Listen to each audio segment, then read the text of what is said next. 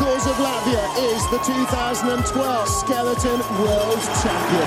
И Бергман орлиным взором провожает последнюю пулю, а? Эрнанес, мяч под ногой у него, это будет удар, рикошет. Сезон-то впереди олимпийский, и не дай бог получить травму. Удар, гол! Мирослав Клозе! Надо же еще и забивать в нападении. Давайте, ребята, мы на вас все смотрим, мы за вас. На 89-й минуте! А пенальти-то такой липовенький, липовенький. Победы и рекорды, достижения спортсменов и команд, наших и зарубежных, история и секреты различных видов спорта, результаты текущих чемпионатов и интервью. Это программа «Спорт сегодня» на Латвийском радио 4. С вами Роман Антонович. Здравствуйте. Лучше всех к тотальному локауту оказались подготовлены шахматы. Еще до изобретения интернета этот вид спорта стал примерять на себя виртуальность.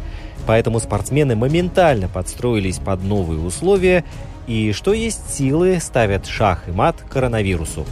Турниры, тренировки и общение сейчас проходят по ту сторону экрана. Итак, программа «Спорт сегодня» расставляет фигуры и вместе с гроссмейстером Никитой Мешковым играет черными. Никита, добрый день. Добрый день. Шахматы оказались в таком достаточно привилегированном положении, и тем не менее, на твой взгляд, есть ли какие-то сложности, которые дали повод задуматься, перегруппироваться и пересмотреть текущее положение вещей в шахматах? А, я думаю, что мой ответ будет э, связан далеко не только с шахматами. Я согласен, что действительно в некотором смысле шахматы э, уже давно стали не только реальным, но и в некоторой степени виртуальным воплощением в нашей среде. А, и сейчас с развитием технологий у нас появилось намного больше возможностей. В первую очередь я бы сказал, что это время больших возможностей, потому что сейчас у каждого есть интернет практически, у каждого есть гаджеты, телефоны, э, камеры и так далее. Поэтому мы можем играть в интернете. Конечно, это не профессиональный спорт, как когда мы встречаемся за доской, но тем не менее это возможно, и новые проекты, новые идеи рождаются, и это не может не радовать. Такое ощущение, а, что шахматы уже давным-давно были готовы к тем условиям, в которых мы оказались. Но если серьезно, то в чем заключается принципиальная разница между живым турниром и игрой онлайн? Например, когда я готовлюсь к соревнованиям, смотрю какие-то варианты, я использую компьютер всегда, но при этом смотреть шахматы на компьютере при помощи программы и тот же самый вариант смотреть на живой доске – это две абсолютно разные игры. Потому что абсолютно другая проекция, мозг у нас по-другому работает. 2D и 3D – это огромная разница. Интересный ты затронул аспект, потому что тот человек, который не занимается шахматами, ему кажется это одно и то же в принципе, да? Но вот разница между 2D и 3D по ощущению попробуй описать не только с шахматами связано. Это э, точно так же, как читать электронную книгу, например, или читать э, какой-то материал в э, интернете, да, и в аналоге. То есть это все-таки очень сильно отличается. Э, не знаю, даже какие-то тактильные вещи. То есть, э, когда ты играешь за доской, ты берешь фигуры в руки, ты ощущаешь их вес, структуру дерева, ну какие-то такие мелкие вещи, но тем не менее это все э, оказывает влияние на наше восприятие. А когда ты просто там двигаешь мышку, то это совершенно другие ощущения, правильно? Да, скорее, скорее всего, да, так и есть. И я так понимаю, что ты э, больше являешься поклонником вот этих самых классических шахмат, которые можно потрогать руками, где ты двигаешь фигуры вручную. Да, и я, видимо, уже в какой-то степени не могу себя отнести к молодому поколению, потому что они все выращены на компьютерных шахматах и на интернете в целом, а я все-таки по старинке люблю подвигать деревяшки. Тебе доводилось участвовать в обоих форматах, и в том, и в другом. Поделись, которым тебе лучше доводится обыгрывать, например, молодых? Я думаю, что все-таки за доской я считаю, что это более полномасштабная, более живая, более мейнстримное э, течение на данный момент. Э, а в интернете все-таки делают первые достаточно большие шаги, но, но это еще не доходит до такой серьезной платформы, наверное. А вот обучать э, при помощи э, виртуальной среды, в данном случае, как мы оказались практически э, закрытыми в своих квартирах, можно? Будет какой-то эффект? Или же все-таки живое общение, оно намного продуктивнее? живое общение намного лучше, намного продуктивнее, и всегда оно было, есть и будет, но шахматы в этом плане уже давным-давно подготовились, и вот весь прошлый год я занимался с э, тренером Латвийской шахматной федерации Эдвином Кенгисом, у него вчера был день рождения, 61 год. Он живет в Тесте сейчас, и все тренировки у нас были по скайпу. То есть э, мы с ним созванивались, э, он показывал через видео собственно, позицию какую-то, я ее ставил, и мы обсуждали. То есть для этого не требуется физическое нахождение человека рядом, и в этом огромный плюс, потому что можно заниматься точно так же, как сейчас. Все школы закрыты, и дети занимаются дистанционно. Шахматы уже к этому давным-давно готовы. И я знаю, что многие тренеры занимаются с людьми из других стран, других континентов и так далее, так далее. И это совершенно не проблема. В этом плане, если честно, я смотрю на то, как люди не готовы, и школы там различные учебные заведения, они максимально не готовы к э, переходу в онлайн-среду. Да, в отличие от шахмат. У меня такое подозрение, Никита, что шахматисты что-то знали. Мы что-то знаем, и мы что-то будем знать. да, абсолютно. Потому что, например, вот э, сейчас есть такая программа Zoom, да. она стала бесконечно популярной во всех отраслях, потому что через нее, собственно, люди созваниваются, общаются, обучаются и так далее. Шахматисты уже несколько лет точно используют ее вот в онлайн-соревнованиях. Ага, понятно. Значит, то, что сейчас новые открывают шахматисты, это, в принципе, в мире будет востребовано года это через 2-3 только. Вероятно, вероятно. А, так что, если нужна консультация, обращайтесь ко мне. Хорошо. Сейчас, в эти дни, общение стало э, больше между вами в, в мире шахмат? Или же все ушли в затворничество и сидят по своим углам, и каждый тренируется, занимается сам собой? Я думаю, что самый сложный момент для каждого человека это адаптироваться к новым обстоятельствам, сложившимся, и принять эту новую реальность, потому что э, я хочу поделиться с нашими слушателями. Многие не понимают, что мы очутились, оказались уже вот сейчас в новой реальности, и что мир уже не будет прежним. Э, он немножко, но изменится, изменится довольно качественно. Возвращаясь к вопросу, мы конечно же, не ушли в затворничество. Мы общаемся и общаемся еще больше. И мы ищем новые возможности, опять-таки адаптируемся к ситуации, ищем новые формы, новые идеи и создаем новые проекты. Ты, кстати, упомянул очень интересную вещь, то, что изменения будут к лучшему. Сейчас большинство людей, как мне кажется, оказавшись в такой стрессовой ситуации, думают, что наоборот, все рушится и наступает практически конец света. Не знаю, можно вспомнить историю практически любой империи, чтобы построить новую империю. Предыдущая империя всегда терпела крах. Это нормально. И, естественно, для всех людей вот это первое ощущение, что все пропало.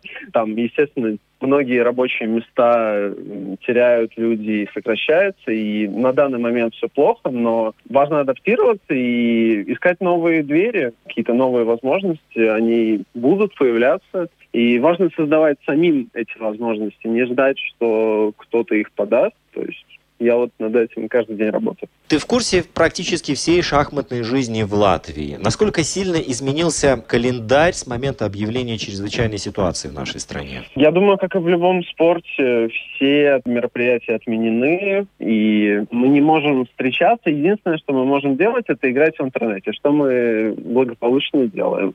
Чемпионат Европы, кстати, по шахматам тоже перенесен на декабрь из-за пандемии. Да, чемпионат Европы среди взрослых планировался в мае в Словении. Я думал тоже принимать участие там. Его перенесли, равно как и перенесли Олимпиаду, перенесли на год вперед турнир претендентов, который начался и не закончился. Это отдельная история. И, естественно, календарь очень сильно поменялся. Ну, это своего рода внеочередные каникулы.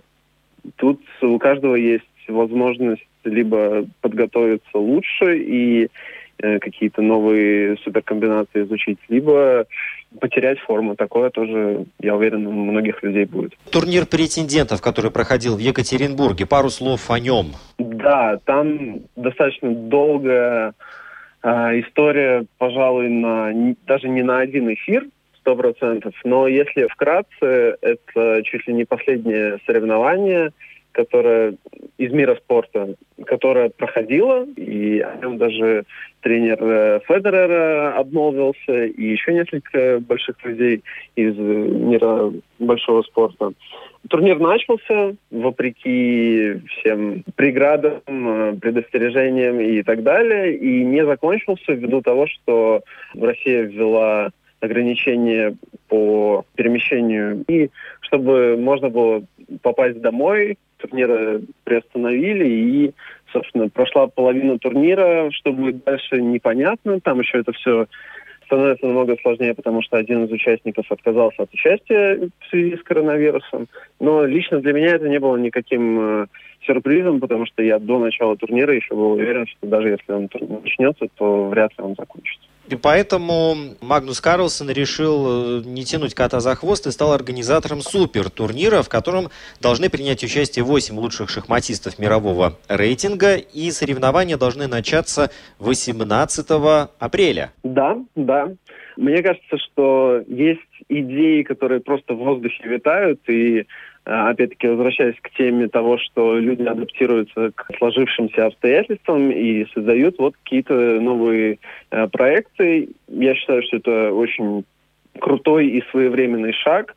Действительно, сейчас, когда Естественно, и чемпиону мира тоже не хочется терять э, своих профессиональных навыков и какого-то бойцовского духа. И всех сопутствующих э, вещей, конечно, такой проект, мне кажется, будет очень популярный. И люди сидят по домам, людям хочется шоу, хлеба и зрелищ. Вот это один из видов зрелищ. Ну, Никит, смотри, есть еще разные турниры, и вот один из них Pro Chess Лига. А да. вот, вот в чем разница принципиальная между э, лигой и тем, что Карлсон э, организует? Э, все очень просто. Лига – это командное соревнование, по типу Лиги Чемпионов. А то, что организует Карлсон, это восемь боксеров просто выходят на ринг и борются между собой. То есть это одиночное и командное соревнование. Нет ли опасений, что шахматы впредь больше будут представлены в онлайн, чем в жизни? Ну, даже если это так, э, почему это, собственно, должно как-то смущать нас? Много отраслей э, преобразовываются и получают второе дыхание и третью жизнь в онлайн-среде. И киберспорт — это отдельная огромная индустрия в наше время, поэтому мне кажется, что даже если так произойдет, в этом нет ничего постыдного и плохого. Благодаря коронавирусу, Никита, ты узнал что-то новое о шахматах? Или, может, тебе открылось что-то новое под э, таким коронавирусным углом? Да, я как раз э, вчера говорил со своей бабушкой и э, еще с, со своими просто родственниками и друзьями. Я пришел к такому выводу, что я стал более счастливым человеком. Потому что наш темп жизни настолько сумасшедше быстрый и все развивается просто каким-то сумасшедшей скоростью, что не хватает времени на, общение с родственниками, с семьей, с друзьями, с, просто побыть с собой наедине. Вот сейчас действительно это есть, такая возможность. И я действительно стал чувствовать себя намного лучше как-то эмоционально. И, естественно, и какие-то шахматные идеи новые приходят. Э, и в плане организатора, и в плане КК. Поэтому, несмотря на весь ужас э, от э, пандемии и, естественно, многих жертв и кризиса, и, естественно, что это все плохо и ужасно, но э, есть и плюсы. Я, в свою очередь, тоже хочу передать всем нашим слушателям, чтобы они не отчаивались, чтобы они ни в коем случае не теряли веру в себя. Это небольшие трудности, которые случаются рано или поздно у всех. Сейчас они случились у всех нас, но э, главное продолжать заниматься своей жизнью, своими делами, сфокусироваться на каких-то своих целях и ни в коем случае не унывать. А еще медиакомпания World Chess изготовила уменьшенные модели участников шахматного турнира претендентов, который проходил в Екатеринбурге. Это сделано для того, чтобы СМИ имели больше возможностей освещать мероприятия, вести фото и видеосъемку, в то время как сами игроки остаются в безопасности во время проведения мероприятия. Копии игроков высотой в 5 дюймов, одетые в костюмы и галстуки в соответствии с правилами ФИДЕ, сидят за шахматными столами. Они пожимают друг другу руки. В общем, сцена, которая не случилась в реальном турнире. Оказывается, в отличие от бокса или тенниса, у шахматистов исторически не сложилась привычка позировать для фотографий, особенно после проигрыша важной партии. Теперь, с учетом коронавируса и стресса, они и вовсе избегают появления на публике. Поэтому После многолетнего опыта организации турниров компания World Chess учла все эти нюансы и выкладывает в открытый доступ фотографии 5-дюймовых копий игроков – чтобы СМИ и организаторы могли иметь больше возможностей для освещения мероприятия. А если фигурки начнут продавать с аукционов, можно только догадываться, сколько будет стоить Магнус Карлсон, Сергей Корякин, Фабиан Каруана, Левон Аронян или Уэсли Со. Новости из мира шахмат мы сегодня узнавали у гроссмейстера Никиты Мешкова, а эту программу подготовил и провел Роман Антонович. Инстаграм at lr4sport и домашняя страница lr4.lv. Кстати, у части наших программ есть подкасты в Гугле, Apple и Spotify. Специальные кнопки доступны на нашей домашней странице. Кликаем, слушаем и становимся ближе. До встречи через неделю.